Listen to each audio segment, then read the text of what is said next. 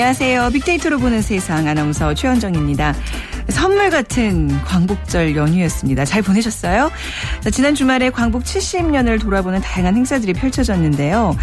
한국인 평균 수명에도 그동안 변화가 많았습니다. 이 통계청 자료 한번 살펴드릴게요.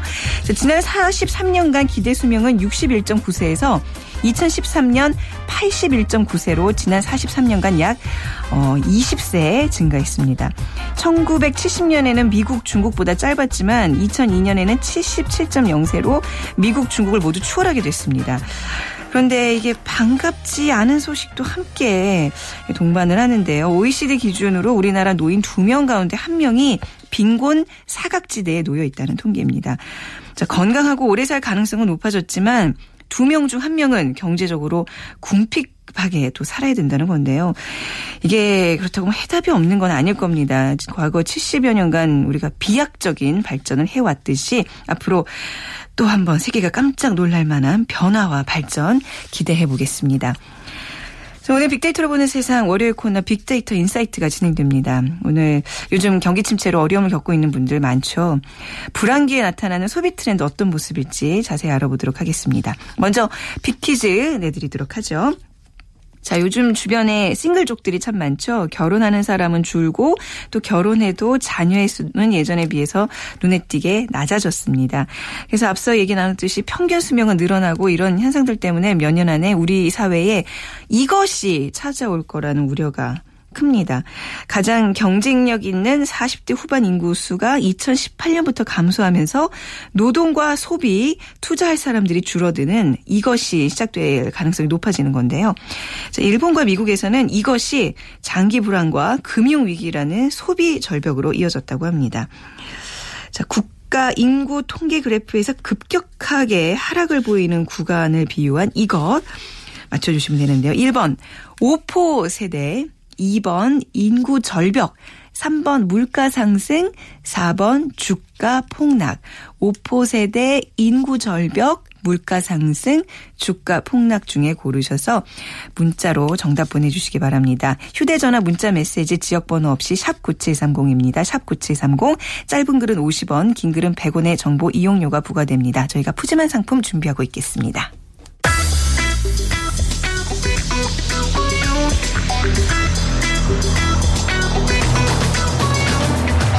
화제의 인물을 빅데이터로 만나봅니다.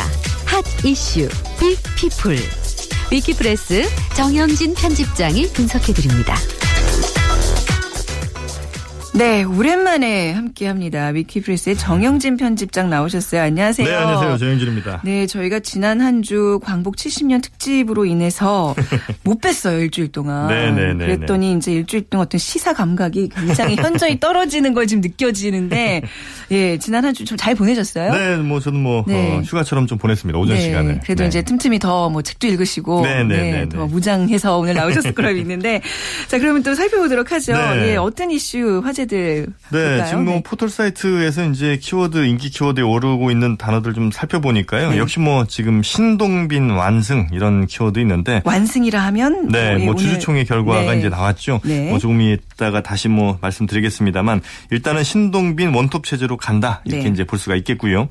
김연아 합창단이라는 키워드도 있습니다. 어, 지난 8월 15일 광복절에 이 나는 대한민국이라는 네. 그뭐 대규모 프로젝트가 있었죠. 그래서 이 KBS에서 기획했던 어, 나는 대한민국에서 김연아 선수가 어, 뭐, 엑소라든지 뭐, 네. 여러분, 이승철 씨라든지 같이 이제 노래를 좀 부르는 게 화제가 좀 많이 됐고요. 네. 그 다음에 경비원 반성문이라는 키워드 있는데요. 이 좀, 어, 지난 한 1년도 안 됐죠. 이 강남의 한 아파트에서 한 경비원께서 이렇게 그, 어, 지나친 갑질에, 아, 이른바 음. 갑질에 이제 스스로 분신을 했던 일이 있었는데 네네. 지금 강남구 청담동에 있는 한 아파트 거주민이 경비원, 60대 경비원이거든요. 이 네. 60대 경비원에게 어, 반성문 그리고 사과문 어, 뭐 경위서 이런 것 끊임없이 음. 이렇게 요구하면서 괴롭힌 끝에 네. 결국 이제 일터를 떠나게 된 이런 일이 이제 보도가 되면서 예. 어, 다시 한번 또 다시 예, 네. 갑을 논란이 좀 그러네요. 이루어지고 있습니다. 네. 엑소 이어폰이란 키워드 있는데요. 어, 일부 대, 대형 기획사들이 소속 가수였던 팬덤을 이용해서 네. 고가 마케팅을 한답니다. 네. 그런데 이 엑소 이어폰, 엑소가 어, 콘서트 중에 뭐 잠시 꼈다는 이 네. 이어폰이 얼마예요? 무려 123만 원. 와 대단하네요. 뭐 티셔츠라든지 뭐 네. 이런 뭐 모자 같은 것도 뭐 수십만 원을 호가한다고 하는데 아. 어, 물론 이제 팬을 사랑하는 마음에 이런 고가에도 불구하고 아, 아니 이게 외, 외화벌이에 어떤 도움이 된다면 조금 눈 감아줄 만 하지만 이게 또 우리나라 청소년들이 또 무리하게 이걸 또 구입을 하는 거잖아요. 그렇죠. 예 그러다 보니까 네. 뭐 대형 기획사들이 너무 좀 아. 돈벌이 나선 것 아니냐 이제 이런 얘기들이 좀 있고요. 네. 어, 을지 포커스 훈련이 이제 시작이 됐죠. 어, 을지 포커스 가디언 그 연습이 시작이 돼서 네. 아, 지금 남북 간에 또 긴장이, 긴장이, 좀 높아지고 있고요. 그렇죠. 네. 또 어, 블락비 일본어 티셔츠란 키워드도 있는데 인기 또 아이돌 그룹인 블락비가 어, 역시 그 어, 광복 70주년 특별 콘서트에서 음. 일본어가 적혀져 있는 티셔츠를 입고 나와서 또 논란이 되기도 했습니다. 네. 물론 이제 블락비는 사과를 했고요. 네. 이제 광복 70년을 맞아서 이제 이런 일본과 관련된 이슈들이 많이 있었습니다. 예, 네. 관심을 끄는 것 같은데 우선 우리 아베 그 총리 담화부터 좀 살펴볼까요? 지난 14일 네. 있었는데 이뭐 논란이 이어질 수밖에 없죠. 그렇습니다. 네. 뭐 아베 총리의 전후 70년 담화, 네. 그 전에 뭐 무라야마 담화라든지 고노 담화를 잘 계승해서 어, 네. 사과를 할 것이냐 아니면 어, 최근에 그 우경화에 따라서 뭐 좀 제대로 안 할 것이냐 등등 예측이 좀 분분했었는데 결국은 유체 이탈 사과다 이런 음. 정도 비판이 좀 많이 나오고 있습니다. 유체 이탈 사과. 그러니까 사과의 네. 뜻은 다 담겨져 있었습니다만 제대로 어, 자신들의 행위에 대해서 네. 자신들의 잘못에 대해서 반성을 좀 하지 않는 이런 모습들. 예를 들면 뭐 중국, 동남아, 태평양 여러 섬에서 전투뿐 아니라 식량난 등으로 무고한 네. 사람이 고통을 겪고 희생됐다 이렇게 얘기를 했는데 네. 그것이 이제 자신들의 행위에 의한 것을 명확하게 쓰질 않았다는 거죠. 그러니까 주어가 네. 좀 불분명한 네. 이런 사과가 좀 있으면서 어, 좀 유체이탈 사과다 이런 얘기들이 네. 나오고 있고요. 또뭐 식민지 지배로부터 영원히 결별해야 된다 이런 일반론들을 아, 그러게 그건 누가 누구나 할 수 있는 얘기죠. 네, 그렇죠. 네, 그래서 이제 제대로 된 사과가 아니다 이렇게 좀 얘기들이 나오고 있습니다. 네, 그 뭐 이제 그 세계 유산으로 지정 된 군함도의 강제징용 그것도 문구를 넣기로 했으면서 쏙 지금 빼고 있고 그래서 어제도 밤에 보니까 중국 정부가 일본의 그런 인권적인 예 그런 어떤 피해들 아주 구체적인 정보들을 지금 대거 방출하고 네. 뭔가 이제 대응할 태세던데 아베 담화에 대한 정치권의 해석 해석은 우리 어떻게 나오고 있나요? 네. 1심은 또 어떻고요? 네. 그렇죠. 일단은 그 정치권에서도요. 일단 박근혜 대통령이 이제 8.15 어, 광복절 축사를 하면서 일본 얘기를 좀 했죠. 네. 어, 다만 그 박근혜 대통령, 그러니까 담화 전문을 저희가 좀 분석을 해봤습니다. 그러니까 아베 담화 전문 그리고 박근혜 대통령의 축사 전문 이 두 개를 좀 분석을 비교해봤거든요. 아베 담화를 쭉 보면 가장 자주 등장한 단어가 아, 우리 그리고 뭐 일본이라든지 가슴, 뭐 음. 전후, 어떤 뭐 고통 또 과거, 식민지, 목숨, 종전, 아시아, 전쟁, 번영 이런 순들로 나왔거든요. 네. 이게 이제 뭐 자신들의 잘못에 대한 분명한 이제 반성은 있긴 한데 그것에 대해서 어 일본이 확실히 좀 했다 이런 부분은 좀 음. 없었던 것 같고 박근혜 대통령의 축사를 좀 보면 어, 우리 국민 여러분 함께 정부는 북한 남북 간 평화 통일. 네. 일본 이야기는 사실은 비중이 크지 않았습니다. 그러네요. 네. 네. 대신 이제 남북 문제에 대해서 좀 음. 어, 언급이 많았고 그다음에 통일 문제에 대해서 네. 좀 이야기를 많이 했고요. 뭐 미래지향적이라고 봐야 될까요? 예. 뭐 그렇게 좀 볼 수 있을 네. 텐데 여튼 뭐 이 아베 담화의 이 애매한 사과에 대해서 우리 정치권에서도 어 여야 공이 좀 비판의 목소리가 좀 나오고 있고요. 다만 그 온도 차는 조금 있는 것으로 이렇게 좀 볼 수가 있겠고 일본 내 에서는 어, 국민들 상당수가 이번 담화에 대해서 호의적으로 받아들인다 이런 조사 결과가 나왔습니다. 네. 특히 그러면서 이제 아베에 대한 어, 지지율도 좀 올라왔고요. 음. 한5.5% 정도가 어, 더 상승을 했다고 그래요. 네. 사실 뭐 일본 사람들이 어떻게 생각하냐는 저희한테 그렇게 우리한테 별로 중요한 문제는 아니죠. 그렇죠. 우리가 예 기분 나쁘게 받아들이는 그래서 이제 우리 그 국민들 온라인에서 네. 보면 그 비판, 억울, 고통, 음. 평화, 새로운, 네. 진심, 아쉽다, 애통한, 기만적 이런 단어들이 어, 아베 담화 이후에 네. 어, 우리 온라인에서 있었던 그 데이터들, SNS 데이터들을 분석한 결과거든요. 그렇군요. 만큼 일본이 어떤 그 고통에 대해서 우리의 고통에 대해서 좀 외면을 했다, 진심이 좀 부족했다, 네. 아쉽다, 또 기만적이다 이런 음. 것들이 아베 담화에 대한 우리 국민들의 일반적인 인식이다 이렇게 볼 수 있겠습니다. 네, 광복 70년을 마무리하는 올해 내로 좀 이런 문제는 좀 명확하게 우리가 좀 듣고 들을 말들은 해결하고 갔으면 좋겠습니다. 네. 그리고 자 오늘 오전에 있었던 롯데홀딩스 주주총회 소식도 그렇습니다. 알려주시기. 9시 반부터 시작을 해서 한 10시 반경 끝났고요. 네. 어, 결국은 이제 신동빈 어, 회장이 어, 승리를 했다 이렇게 좀 볼 수가 있겠어요. 네. 그래서 신동주 전 부회장은 앞으로 좀 어, 어려운 상황을 에, 가게 되지 않을까 이렇게 좀 예측이 좀 되고 있는데 일단은 뭐 주총까지 이어졌기 때문에 주총까지 승리를 했기 때문에 신동빈 원톱 체제로 좀 갈 수밖에 없겠다 이런 얘기들이 좀 분석이 나오고 있고요. 특히 이제 그 롯데그룹의 어떤 집안 싸움을 바라보는 이 네티즌들의 좀 생각들을 좀 살펴보면 네.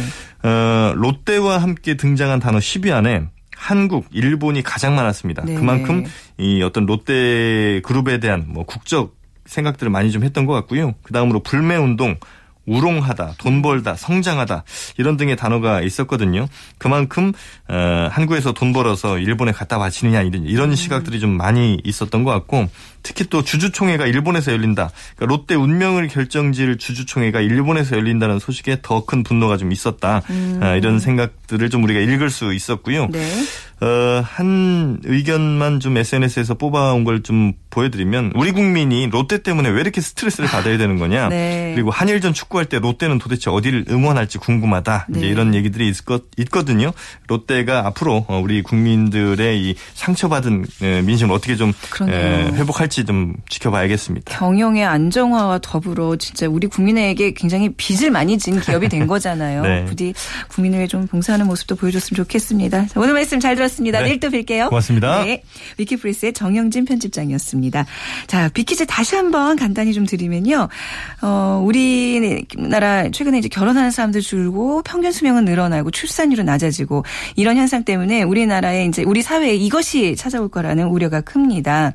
자, 가장 경쟁력 있는 40대 후반 인구수가 2018년부터 감소하면서 노동과 소비 투자할 사람들이 줄어드는 이것이 시작될 가능성을 얘기하는 건데요. 1번 오포 세대, 2번 인구 절벽, 3번 물가 상승, 4번 주가 폭락 중에 고르셔서 휴대전화 문자 메시지 지역번호 없이 샵 9730 짧은 글은 50원 긴 글은 100원의 정보 이용료가 부과됩니다. 지금 문자로 참여해 주시면 되겠습니다.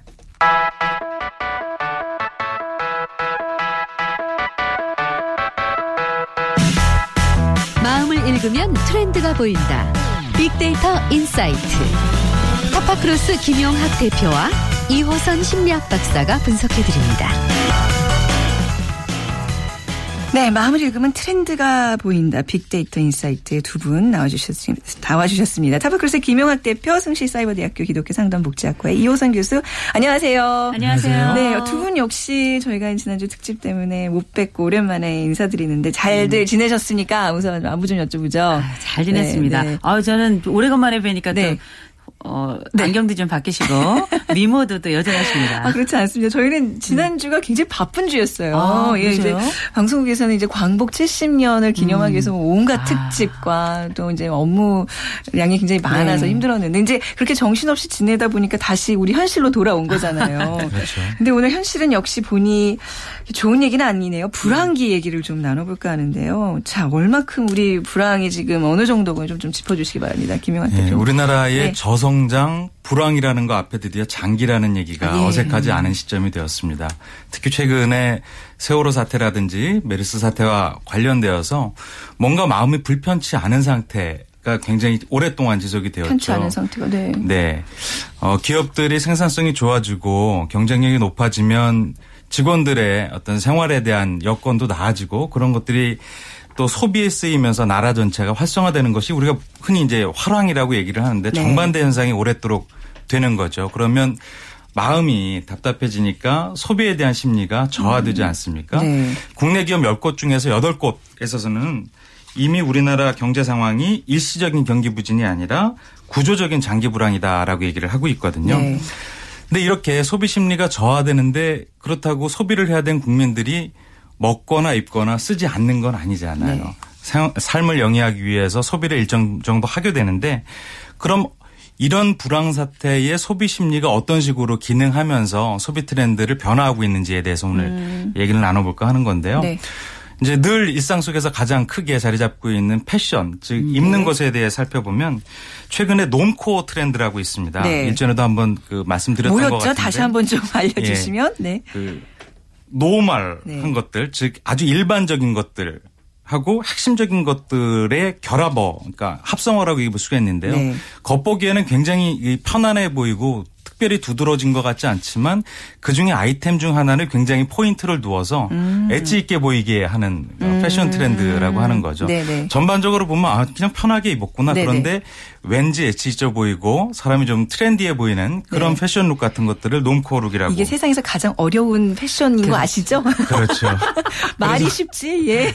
맞습니다. 네, 네. 그러니까 전반적으로 큰 비용이 들어가지 않은 형태의 패션 아이템들을 구입을 하지만 네. 그럼에도 불구하고 자신만의 개성을 돋보이게 할 수 있는 패션 아이템들을 장착하는 것들. 음. 이런 트렌드들이 이런 저성장 불황 시대의 또 패션 트렌드 중에 하나인 거죠. 네. 이런 심플함이라든지 단순함 이런 것들이 새로운 소비 가치로 나오고 있는 것이죠. 네.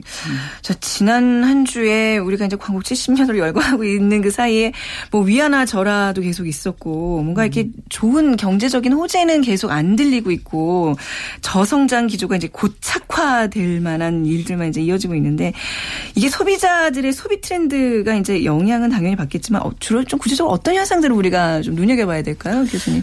일단은 네. 이제 먹고 살기가 어렵잖아요. 네. 그리고 이제는 그 주어진 것 가지고 살기에도 살림이 너무너무 빡빡해졌고 그렇죠. 이렇다 보니까 아주 전형적인 양상들 우리나라가 불황을 겪을 때마다 전형적으로 겪는 양상들이 네. 조금 더 장기적으로 자리를 잡게 되는 건데 그중에 가장 첫 번째가 뭐냐면 익숙한 물건을 사는 거예요. 아, 네. 새롭고 도전적이고 모험심이 있고 이런 게 아니라 한번 사볼까 뭐 이게 아니라 네. 음. 늘 했을 때 실패가 없던 상품들 이것들만 골라서 사게 되는 경향이 좀 나타나고요. 네. 그렇다 보니까 사실은 경기가 좀 활성화되려면 지르는 게 좀 있어야 되거든요. 그렇죠, 근데 그렇죠. 이 지를 돈이 없죠. 네. 그리고 또 이걸 내가 어떤 소비를 이렇게 음. 했을 때 그런 예상치 못했거나 혹은 급격한 소비를 했을 때 뒷감당을 할 수 없는 세상이 된 거예요. 네.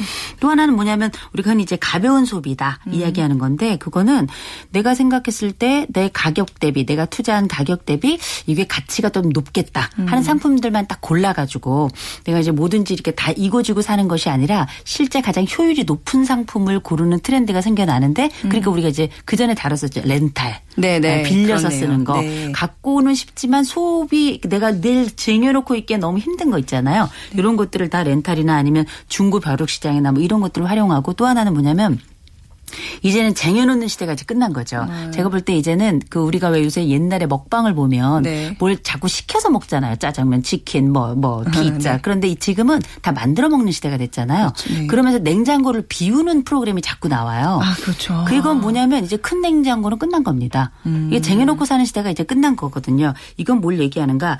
이제 사람들이 살고 있는 이 불황의 심리라는 건 결국은 안전한 것은 최저 최 그 내가 끝까지 지켜내고 네. 새로운 것들에 대해서는 일단 조금 보류하겠다는 심정이라서 음. 이게 사실은 사람이 입고 먹고 자고 이런 기본적인 식생활부터 시작해서 아주 일상의 피부에 닿는 부분까지 거의 자리를 잡았다 이렇게 볼 수 있겠죠. 음, 냉장고를 비우는 시대라는 말이 확 와 닿네요. 음. 그냥 재밌게만 어떤 예능 프로그램 접했지 이게 오늘날 우리의 어떤 소비 트렌드와 이렇게 맞닿아 있구나 생각하니까 어, 재밌네요. 네. 음.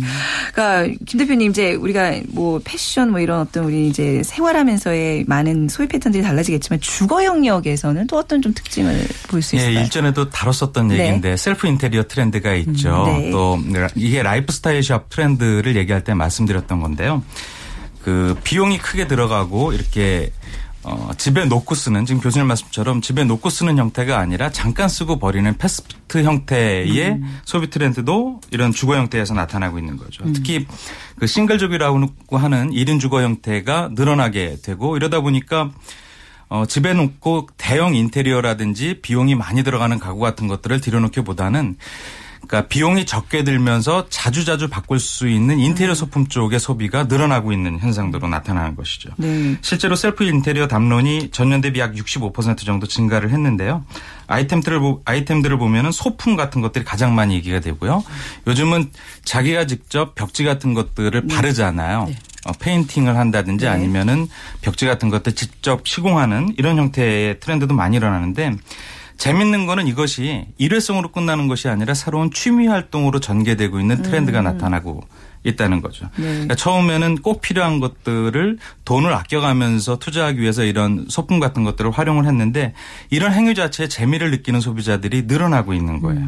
셀프 인테리어에 중독이 되고 네. 또 이런 것들을 가지고 자신의 SNS에 셀카를 찍어서 올리면서 소통을 하기 시작하는 거죠. 네. 저희가 음식 먹을 때 블로그에다가 자기가 그렇죠. 무엇을 네. 먹었는지 올린 것처럼 자기가 예쁜 스탠드라든지 소품 같은 걸 사서 그거를 자신의 SNS에 올리는 형태가 젊은 세대들한테 굉장히 네. 많이 일어나고 있는 거죠. 네. 그러니까 왜 먹방 트렌드가 이제 어떤 그런 어떤 소비에서 나왔다시피 이런 셀프 인테리어도 나중에 이렇게 방송 소재로 굉장히 각광받을 것 같다는 느낌이 확 드는데요, 지금. 맞습니다. 그래서 네. 그 celeb들이 보면 네. 요즘은 집에 직접 방문을 해서 그 사람이 얼마나 이런 감각을 오. 갖고 있는지를 또 콘텐츠로 네. 소비하게끔 만들어주고 있잖아요. 저 도배 진짜 잘하는데. 저, 저, 저 셀프 인테리어족 중에 하나거든요. 저는 네. 페인트 담당할게요. 아, 저 그런 것도 할 줄 아세요? 저 정말 어. 페인트 잘 칠하고요. 아, 네. 제가 제가 볼 땐 전생에 제가 네. 붓이 아니었나 이런 생각이 들 정도로. 아니, 근데 요즘에는 제가 도배 뭐 대단한 기술이 사실 그게 필요한 건데 네. 이렇게 벽지 뒤에 풀이 발라져서 이렇게 그렇죠. 팔아요. 인터넷에 주문하면. 그 그대로 나와서 그냥 싹 붙이기만 하면 돼요. 예. 그러니까 삐뚤어진 마음만 없으면 그 그대로 이렇게 붙이기만 하면 잘 붙어요. 네. 자, 우리 먹는 거 외식비에 대해서도 좀 얘기를 하겠습니다. 아무래도 가장 먼저 줄이는 것 중에 하나가 그 먹는 데 드는 비용이 아닐까 싶은데 그게 좀 요즘 많이 그게 드러나나요? 외식비가 확연히 줄어든 게 눈에 띄나요? 그렇습니다. 네. 집에 집에서 밥을 먹지 못하는 직장인들 대부분들 네. 즉 점심 혹은 저녁까지 밖에서 소비를 해야 되는 사람들이 많은데요. 이런 경우에 점심과 연관된 데, 데이터를 분석을 해보니까 어, 점심 식사와 관련된 키워드가 약 20% 이상 증가를 했습니다. 또 패스트푸드나 편의점처럼 그 식사 뭐 도시락이라든지 아니면 음식의 종류를 구매하는 채널도 네. 패스트푸드나 편의점 같은 키워드들이 높게 나오는 거 봐서는 음. 가격에 민감한 소비자들의 현상이다 이렇게 볼 수가 있을 것 같거든요. 네. 재밌는 것은 이렇게 점심값이나 저녁값을 줄이는 형태도 드러나지만 반대로 음. 가족이라든지 지인이라든지 좀 그럴싸하게 외식을 하는 형태의 담론도 또 역시 크게 증가를 합니다. 네. 그러니까 두 가지 서로 양, 이, 상반된 현상이 같이 증가하고 있는 건데요. 예를 들어서 seafood 레스토랑 그 중에서도 랍스타처럼 고급 요리가 이런 어, 랍스타 뷔페 같은 것도 10만 원 가격대가 넘거든요. 네. 근데 이것도 몇 달 전서부터 예약을 해야지만 먹을 수 있을 정도로 어, 예약이 이제 성황을 이루고 음. 그런 있고요. 거예요. 약간 뭐 어떻게 보면 양극화라고 부를 수 있지 않을까요? 그렇습니다. 이게 가치 소비의 이제 네. 대표적인 현상인데 네. 평소에는 어, 점심 도시락 값을 아껴서 음. 자신이 먹고 싶어하는 그럴싸한 뷔페나 외식 레스토랑을 예약을 해서 어떤 그 보상 심리 같은 것들이 작용을 하는 것이죠. 네. 그래서 기분 전환을 위해서 아낌없이 투자하는 이런 형태의 음. 소비 스타일도 나타나고 있고요. 특히 외식과 관련해서는 이렇게 양극화된 네. 소비 현상이 나타나고 있습니다. 네. 근데 이제 가장 안타까운 것은 이제 젊은 세대들의 어떤 이런 투자 소비 위축이 아닐까 싶어요. 한창 뭔가 내 인생을 설계하면서 들어야 되는 필수적으로 들어야 되는 돈들이 있는데 그것마저 영위하지 못하는 그런 문제가 좀 우리가 오늘 짚어봐야 되지 않을까 싶어요. 네. 그렇죠. 네. 요새는 뭐 3포뿐만 아니라 3포, 5포, 7포, 9포 얘기까지 나오잖아요. 자꾸 늘어납니까? 그 그게? 이제 이런저런 포가 다 모이는데 거기 네. 공통적인 앞쪽 부분에 들어가는 게 취업과 연애와 결혼이잖아요. 네. 그렇다 보니까 요새는 애를 낳을 겨를도 없죠. 왜 연애도 음. 못하고 취업도 못한다는 상황이 됐으니까. 그렇다 보니까 요새는 이모, 고모, 어, 삼촌 전성 시대가 됐습니다. 네. 옛날에는 내가 애를 낳아서 내가 기른 애를 내가 사랑하면서 네. 내게 가지고 있는 심정적인 또 물리적인 부분에 대해서 투자를 하고 네. 우리가 이걸 흔히 부모 투자라고 부르는데요. 네. 요새는 이제 고모 투자죠. 음. 이모 투자, 삼촌 투자. 그래서 아이들에게 내가 가지고 있지 않은 내 자녀 대신 내 조카들을 키워내면서 그 아이들로 아, 그 아이들을 보면서 심리적인 대리 만족을 경험하는 겁니다. 음. 부모 대리 만족인 거죠. 이 경험을 보면 사실은 장난감 같은 거 왜 어린이날이나 아니면 설날 아니면 이번에 휴가 또 있었잖아요. 네. 심지어는 뭐 박근혜 대통령도 조카를 사랑해 하셔가지고 매번 그 전에는 조카와 함께 휴가를 보내셨고 뭐 이랬다는 얘기가 나오는데 네. 요새는 뭐 텔레비전에서도 중에서도 고모들 붐이 일어가지고 음. 부모 고모들이 조카들에게 쏟는 그 에너지를 보면 부모가 할 수 없는 정도의 장난감 아, 비용 뭐 이런 네. 것들을 보면 어마어마하거든요. 이런 것들은 왜 나타나는가? 실제 이제 대리 라는 것이 굉장히 중요한 트렌드가 되는 거예요. 내가 실질적인 욕망을 채우지 못하더라도 대리를 통해서라도 내가 이루면 괜찮다라는 것. 그래서 이제 이런 트렌드가 또 반영된 것 중에 하나가 요새는 왜 스드메 아시죠? 어, 스드메가- 드레스하고 아, 예, 예, 메이크업하고 예, 예. 그다음에 뭐 이렇게 예식장 네. 해가지고 네. 스튜디오까지 해가지고 그 비용을 아낀다고, 그쵸. 네. 이런 그 스드메 비용 대신에 작은 웨딩, small wedding이 굉장히 유행인데 그 전에 이제 원빈 씨랑 이나영 씨가 음. 네. 풀밭에서 해서 마- 많이들 이제 나도 하겠다 한 다음에 실제 어, 사진이 나온 걸 보니까 그 장면이 안 나오더라. 그래서 실망한 걸 우리가 많이 네. 봤었는데 그건 뭐냐면 실제 우리가 20, 30, 20, 20대, 30대의 삶이라는 게 과거처럼 내가 용감하게 선택해서 뭘 할 수 있는 시대가 아니라 대리만족을 통해서 얻는 시대가 되었고 또 하나는 뭐냐면 줄인다는 거죠.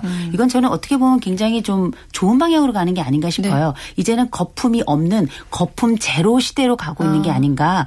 어쩌면 이게 옛날에 이제 미국에서 프레그머티즘이 이제 활성화되면서 거품이 많이 걷어졌거든요. 네. 그런 트렌드가 비슷하게 우리나라에게 일어나면서 어쩌면 이런 실질적이고 실용 성 실용적이고 사실상 우리 현실에 더 가까운 이야기들이 앞으로의 트렌드에도 영향을 미치지 않을까 싶어요. 네. 그러니까 한 트렌드가 또 새로운 트렌드를 이렇게 낳고 있는 게 굉장히 신기한 게 지금 말씀하신 한 아이는 이제 지금 태어나면 엄마, 아빠, 할아버지, 할머니, 고모, 삼촌 해가지고 여섯 개 주머니를 타고 난다 그러잖아요. 그래서 자연스럽게 육아 산업이 이렇게 발전하듯이 이렇게 우리가 또 저성장이지만 새롭게 부상하고 있는 그런 라이프 스타일이랄까요? 어떤 산업이랄까 이런 거 좀 우리가 안다면 이 불경기를 좀 예, 타개하는 데 좀 극복하는데 도움이 되지 않을까 싶어요. 예. 기억을 되살려, 보면 네. 저희는 예전에 잘 살자라는 마음을 갖고 있었어요. 그럼요. 예. 근데 어떻게든. 조금 잘 살게 잘 살게 되고 나서 저희는 건강하게 잘 살자라는 마음을 먹어요. 네. 그런 것들을 웰빙 트렌드라고 얘기를 했죠. 음. 근데 건강하게 잘 살자 앞에 새로운 단어가 붙었습니다. 네. 아름답고 건강하게 잘 살자. 이게 최근 트렌드인데요. 아. 네. 예, 일명 kinfolk 트렌드라고 뭐 하죠. 뭐요, 뭐요? kinfolk 트렌드요. kinfolk요? 이거 이것도 좀 처음 들어보는데요. 네. 좀 kinfolk라는 얘기가 예. 그 친족, 친척 이런 거를 뜻하는 건데요. 아. 어, 친족과 친척 그럼 대가족이 연상이 되시잖아요. 네. 이게 2011년도에 미국에서 만들어진 잡지인데 네. 지금 브랜드샵이라든지 카페라든지 이런 데 가면은 이 kinfolk 잡지가 하나씩은 다 있습니다. 음. 그 안에 컨텐츠를 보면 넓은 대형 테이블에 온 가족이 모여서 정말 맛있는 정찬을 같이 즐기고 정원에서 이렇게 어, 얘기를 나눈 것 같은 것들이 연상이 되죠. 음. 어, 이 싱글족들이 많아지다 보면 이 외로움이라는 감성이 기본적으로 많아질 수밖에 없지 않습니까? 네. 음. 그래서 엄마 집밥에 대한 그리움이 나타나고 같이 모여 살고 싶은데 그러지 못하니까 네. 아까 말씀드렸던 것처럼 집안의 소품 같은 것들을 바꾸면서 인테리어를 꾸민다든지 네.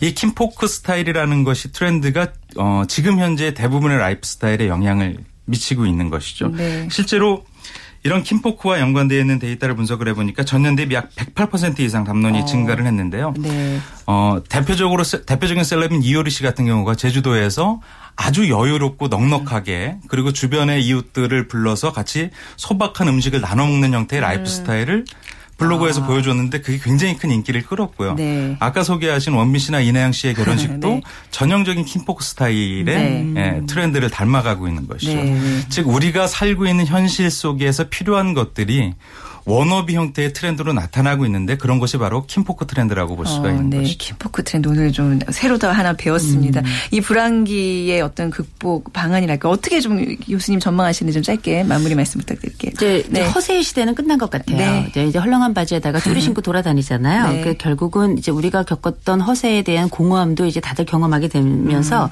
이게 제가 볼 땐 앞으로 이제 실속과 편리 네. 한 글자씩 따서 속 편한 소비가 아, 네. 될것 같은데 네. 결국은 이제 우리가 알고 있는 그 소비라는 게 무작정 쓰는 것이 아니라 아주 콤팩트하고 지혜로우면서 네. 내 편리까지 가져다 주는 이런 트렌드는 불황 때문에 시작되긴 하겠지만 이것이 주는 여러 가지 이점들 때문에 계속 지속되지 않을까 싶습니다. 네. 자, 오늘 불황기의 소비 패턴 트렌드에 대해서 두 분과 말씀 나눠봤습니다. 타파크로스의 김용학 대표, 숭실사이버대학교 기독교 상담복지학과 이호선 교수였습니다. 감사합니다. 고맙습니다. 네. 자, 국가 인구 통계 그래프에서 급격하게 하락을 보이는 구간을 비유한 이거 오늘의 빅퀴즈 정답은 2번 인구 절벽입니다.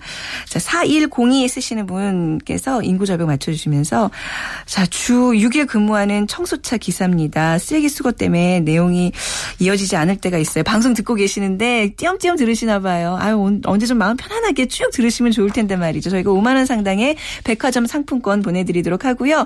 지난주 금요일에 저희가 이제 시간이 없어서 정답자 발표를 제대로 못 해드렸는데 5470님 성남 성보 영상 출신 임춘혜 선수 맞춰주시면서 육상을 하셨대요. 존경하는 선배 선수라고 하시면서 우리 육상 선수들 화이팅 외쳐주셨습니다.